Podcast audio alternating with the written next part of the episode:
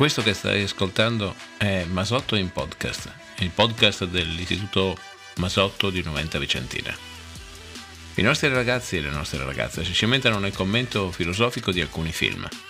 Nella puntata di oggi, Mr. Nobody di Jacques Van La trama non viene raccontata se non per pochi fatti, questi però possono rappresentare degli spoiler. Tutto quello che senti è farina del sacco degli allievi e delle allieve della quinta BS 2020-2021. Il prof è fuori. Buon ascolto.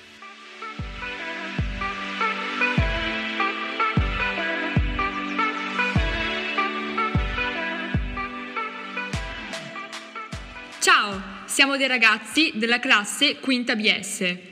Oggi vi parleremo di come il pensiero di Freud è evidente nel film Mr. Nobody.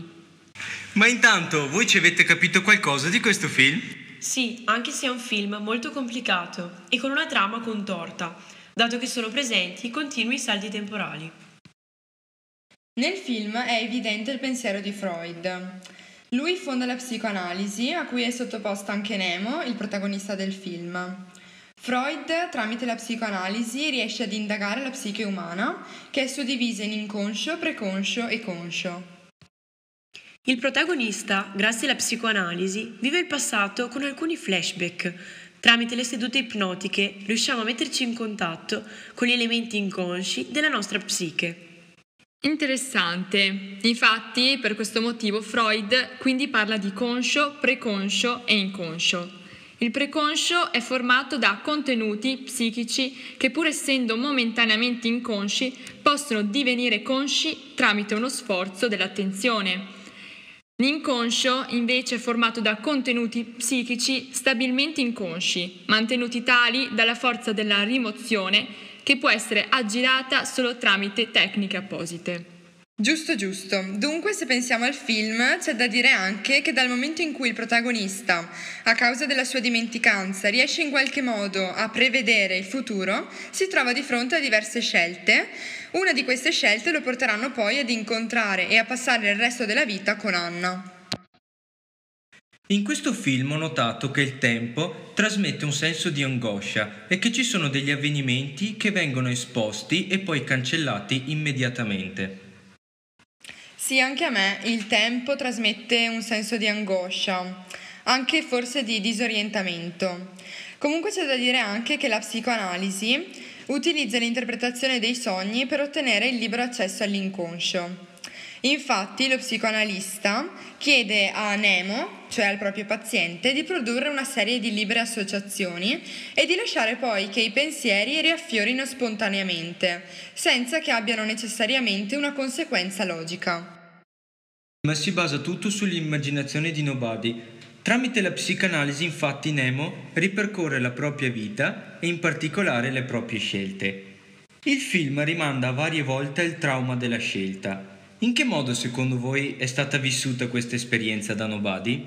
Beh, secondo me questo evento è stato un trauma per il bambino perché già da quando era un bambino ha dovuto fare una scelta se stare con il padre oppure la madre. C'è da dire che alle volte la scelta non dipende da noi. Fa riflettere l'idea di universi paralleli, in cui il passaggio fra l'uno e l'altro è determinato da episodi casuali apparentemente di nessuna importanza, come il temporale in America provocato dall'uovo fatto bollire dall'altra parte del mondo da una persona che era stata fatta licenziare da Nemo. Ma vi ricordate la fine del mondo? Ma secondo voi cos'è la fine del mondo? Beh, secondo me la fine del mondo è eh, un termine che viene usato per indicare quindi una, un mettere fine alla vita degli esseri viventi in seguito quindi a una catastrofe appunto o ad un evento. Sì, sono anch'io d'accordo con voi, però secondo me la fine del mondo è anche a livello personale, quindi non soltanto quando, come, detto, come hai detto tu Giorgia, quando appunto eh, succede una catastrofe, ma è proprio a livello personale quando succede una, anche un evento particolarmente brutto, però eh, a livello personale, non quindi eh, valido per tutti, ma eh, soltanto per una determinata persona. Benissimo, allora grazie per l'ascolto, spero appunto che vi sia piaciuta questa questo dialogo. Mi raccomando, guardate Mr. Nobody. Io sono Stella. Io sono Giorgia. Io sono Eugenio. E io sono Elena.